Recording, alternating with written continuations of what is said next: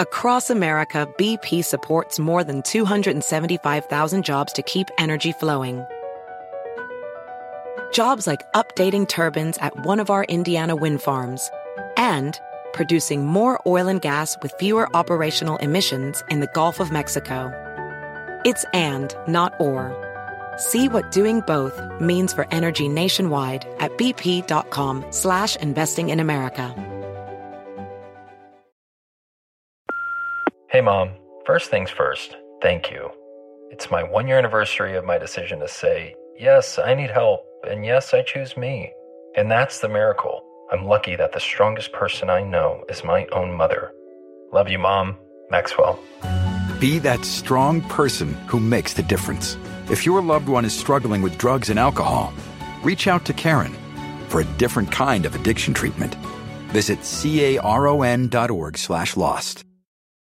Hey, yo, what's good? Check it out. This your boy, Elder Sensei, one half of the legendary Artifacts. You are right now in tune to my man, Tim Einenkel, at the library. Let's get it poppin', y'all. Artifacts, peace, Elder Sensei. I'm out. One half of the legendary group, Smif-N-Wessun. Tech has been killing it for years. He has not lost a lyrical step, and he continues to grow as an artist. He's set to release his second solo album, Skin on Trial, real soon, and he joins me in the library with Timonico. Thanks for joining me, Tech.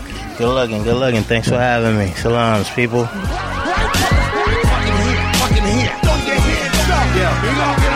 If you grind with me, you shine with me. Niggas since 16 and ain't none hit me. So I want to start from the beginning. What drew you to rap and hip-hop culture, and has that kind of passion stayed the same throughout your career so far? I mean, yeah, this way of life, this hip-hop game chose me, Smif-N-Wessun, us. From young. I mean, my father was a musician, my mom was a minister, so my family is music-oriented. And growing up in Bed-Stuy, Brooklyn, where I'm from, you know, so much negativity to get into, and the music was always an outlet for, you know, if you could speak about it as you do it, and you could do it, and it'll help you see life in a different perspective, in different ways. And I think the first hip-hop song I made me get into it may have been Run DMC joint, and then Slick Rick, and then G Rap, and everything from there. It's been beautiful ever since. You talk about, I mean, I know in interviews you talked about how G Rap, Slick Rick were your influences, but, you know, there's like, comedians have like the comedian. Mm-hmm. For you, is there like an MCs that no one would really know about, but like he might have been a Brooklyn dude, or, you know, she might have been a Brooklyn chat, and, you know, you picked up your stuff from there as well? I mean, Brooklyn is the melting pot of everything, so I had a wide variety of different people or influences, music, Rave Gay, Yellow Man, Super Cat. My older sister used to date a few dreads that introduced me into the other part of life. Like, they would come to the crib with guns under their hat, in the dreadlocks, take the hat off, the crown off, the dreads fall to the ground. You're like, yo, digging the army duffel bag, pulling out mad packs of weed and everything. But it was so many. Like, my man, rest in peace, Half a Mill was a major influence. Eek-A-Mouse, of course, like I said, Yellow Man, Bob Marley, Buju, of course. What's my man?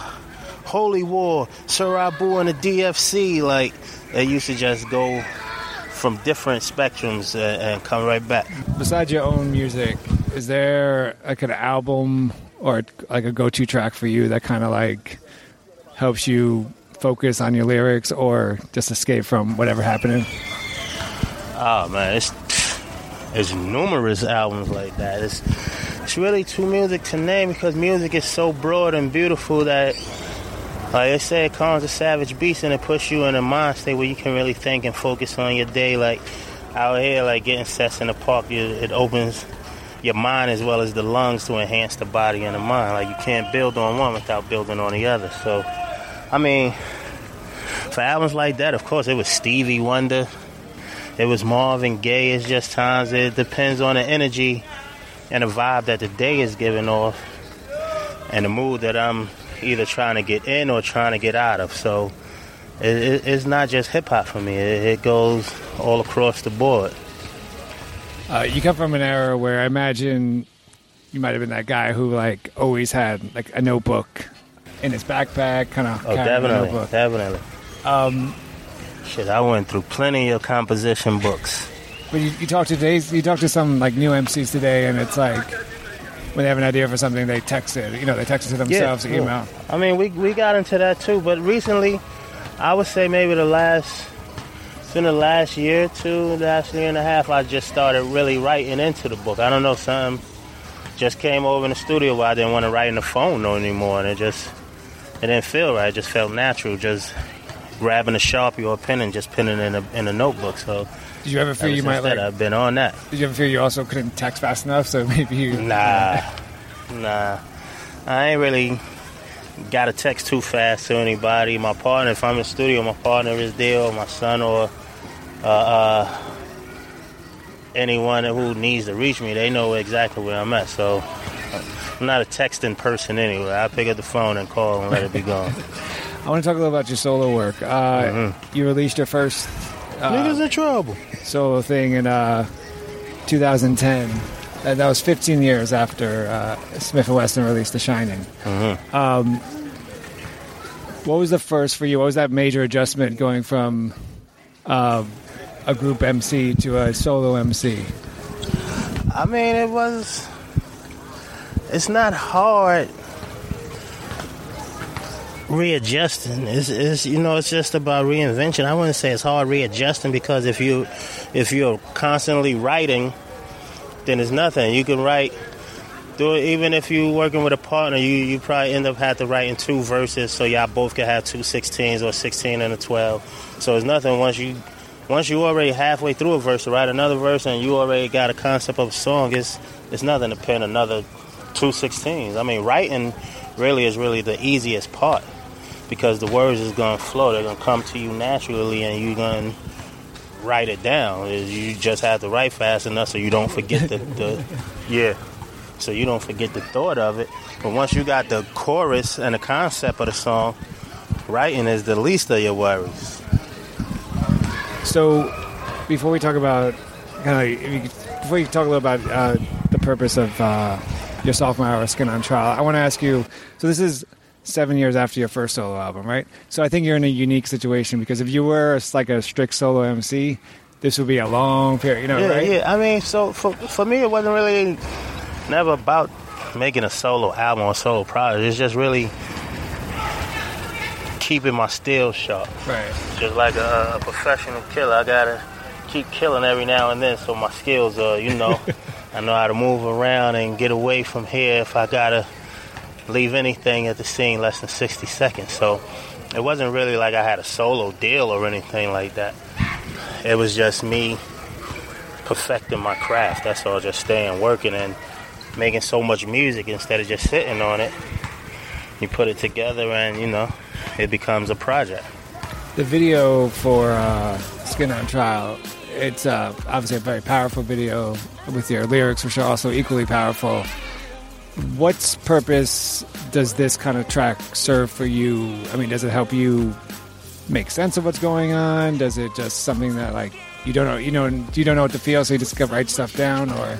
No, well, actually, when I first even started working on Skin on Trial, it wasn't as blatant in our faces as it is right now. And it was just something that I felt needed to be touched on, period, because it's not like racism ever went anywhere or stopped. It was still there. It was just a subject that too many people that had a platform such as myself or Mike that can reach out to the younger generation or even the generation of now or my generation to be like, yo, this shit is happening all over the place.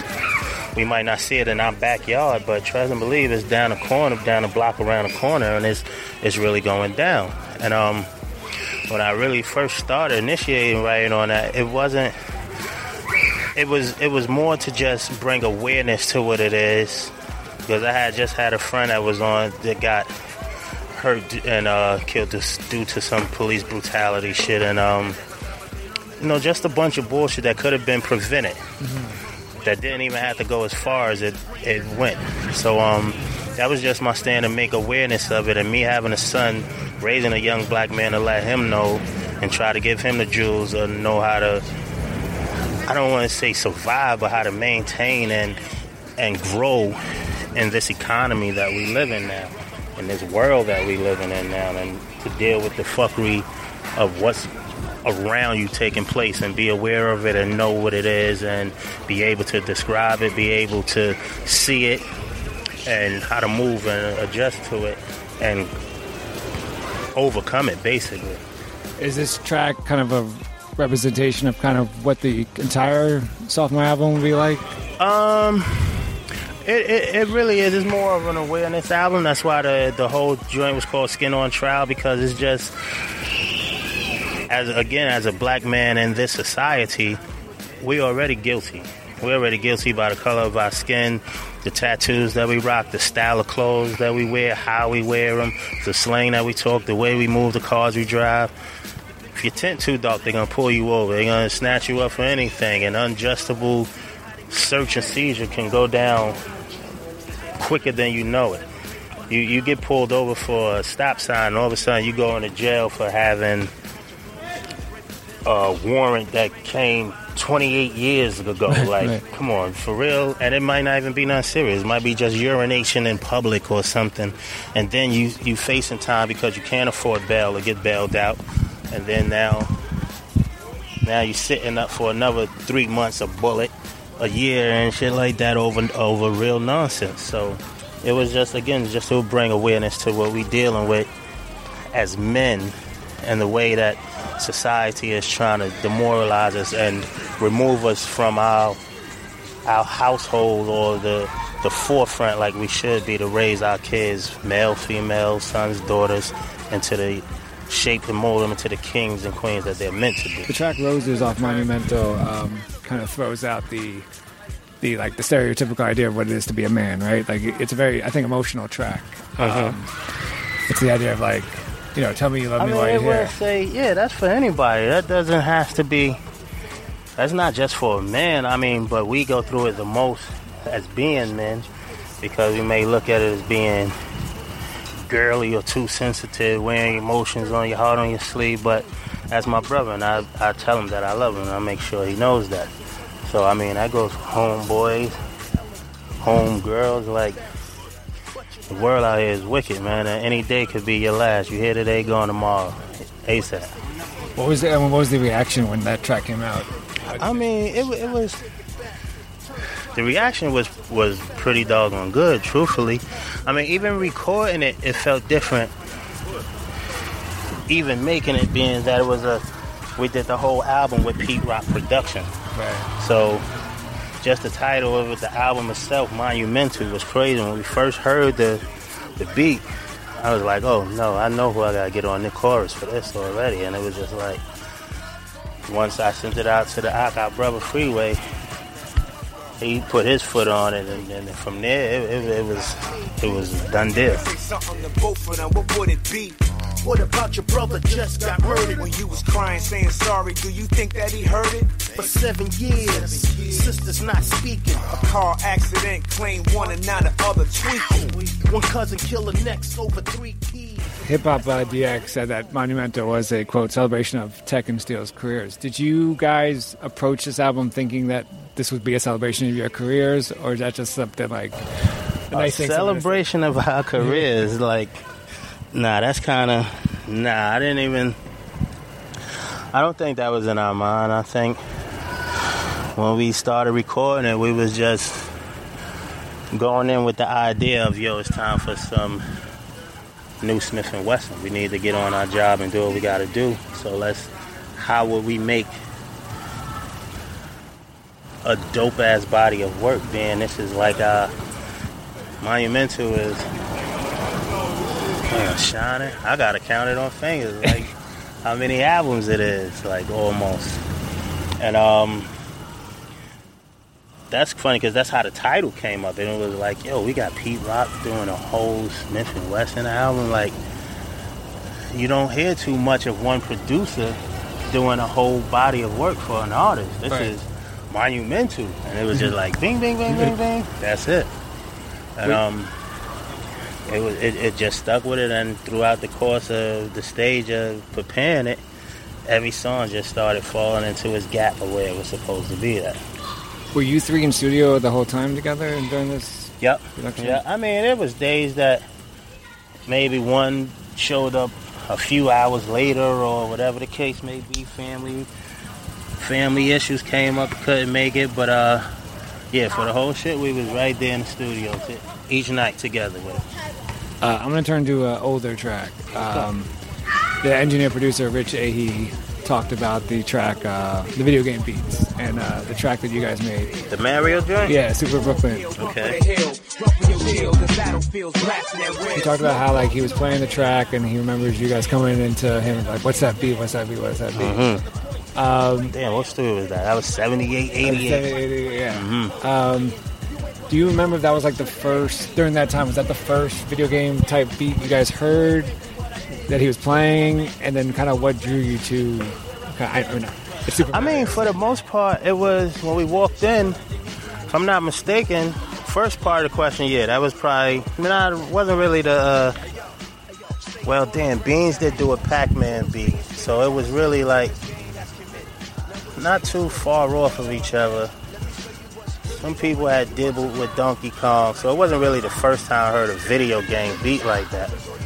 But when we got there, originally, if I'm not mistaken, I think he said that beat was supposed to be for Mr. Cheeks.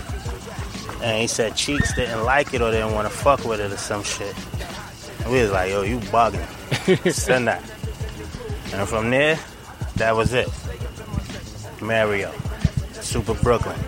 Oh, you know, I met you officially at the Sean P album release party. Kind of hearing fans perform his music and his album, what are you going to kind of miss most about his contributions to the art form? I'm not even worried about that. I just miss my brother. His contributions were something that we decided to make. I'm just missing him in life, in physical form, period. Just his voice, his character, his laugh, his sense of humor. Just him, period. Anything else after that, it all falls into missing my brother, Sean P. I'm proving I can. I'm proving you fake. Like you moving them grams, a Peruvian flakes. I am truly your ape. Caesar the leader. As you know, as fans, we obviously, because we don't have that real personal connection like you guys do, we relate through the artist through music, right?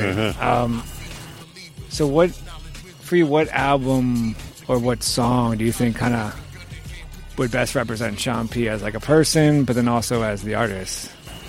Or what just all that song? What Sean P song? Boom by yay. Step in the line, drinking some wine. Up in the club, grabbing my gun, fucking with Sean. Bling, bling, bling, bling. It's a Sean Price thing. Too many clowns want the crowd. Onion Head, there's so many. There's Let's go. Yo, and yo. Bitch Harvey, the Swiss Army knife in my hand. Know this shit corny, but it can end the life of your fam. Niggas know Sean nice with their hands. Watch me punch up your face, dig in your pockets, leave you right where you stand. Got a dime bitch that live in Japan. Black belts up. There's so many songs because he was swift and changeable. Every ready to go into different chambers and just and give himself. Like people think Sean P was an act. That wasn't no act. That's why he took on his real name, Sean P. His rap name was Ruck at one time, Helter Skelter. That was an act to him. Sean was real. That was Sean Price. That was his name. It wasn't. What you see is what you get with him. It wasn't nothing. I mean, to us, it was because we grew up, we went to school, we ate at each other's house, slept at each other's house, did all types of things together, and then we came together and made music together, made some money together, traveled the world together, seen a lot of things. So that way it was something different. It's just like he embodied so much because he came from...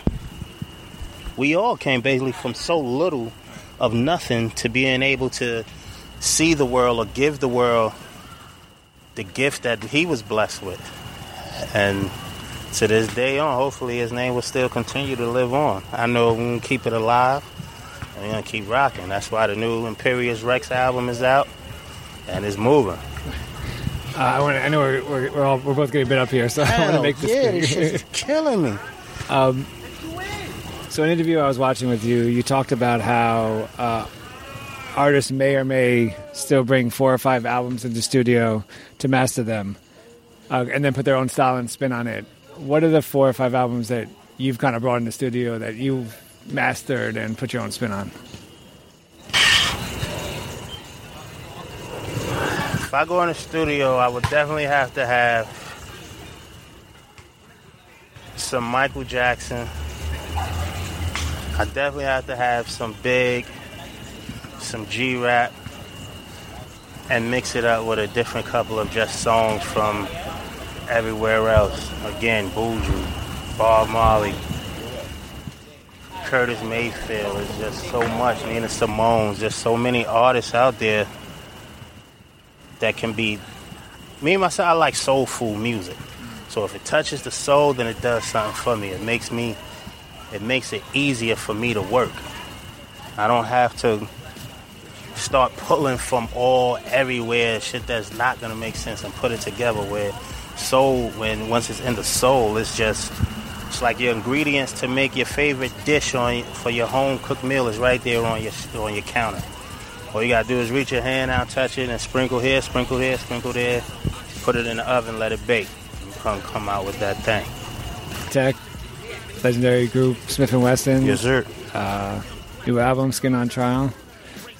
It's Tech, thank you so much for joining me in the library with Timonico. Thanks a lot, brother. Thanks for giving us this platform to inform the people and let them know what it is. Anytime you feel like it, hit me up. Text Smokey Live. That's what it do. Dressing up like hoes, how man when you're dead.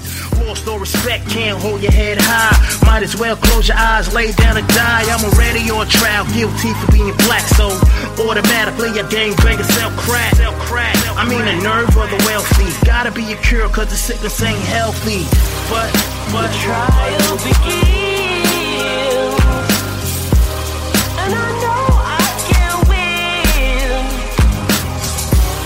but I cannot give in. I will try for my skin. They always talking that go back to Africa, but they don't really want us to know our true ancestors. From queens come kings, diamonds and rings, intelligent human beings. You'd rather see us smoked out in police custody on the ground being choked out. Instead of rising to occasions, from ashes come the fame, it's amazing. Beautiful black female, raised in the way of the retail. Beware of the horse that's pale, every ingredient don't mix well. I don't try to preach, but I try to teach. You see what they did to Pac and my nigga Meech. Anytime some unity is being reached, they quick to come and take a leader off the streets. What the trial begins, and I know I can win, but I cannot give in. I will try for my skin. Old nigga, new nigga, white nigga, red nigga, wrong place at the wrong time. You a dead nigga. You think you're irreplaceable, get too comfortable and you an expendable. They make example quick, OJ Ponze, Mike Vick. The biggest gang wearing badge, and y'all thought Michael Jackson was bad. See how they cut Zimmerman loose, technology is tightening the noose. Separated by some commas, like a zero. How the game being ran by some weirdos. Culture vultures, rape and pillage, infiltrators, divided the village. Hey kid, walk straight, master your eye. Results of a brainwashed child run around, but the trial begins, and I know I can win, but I cannot give in. I will try for my skin. We have seen too many black men try. Just because they are not wealthy and they are not white.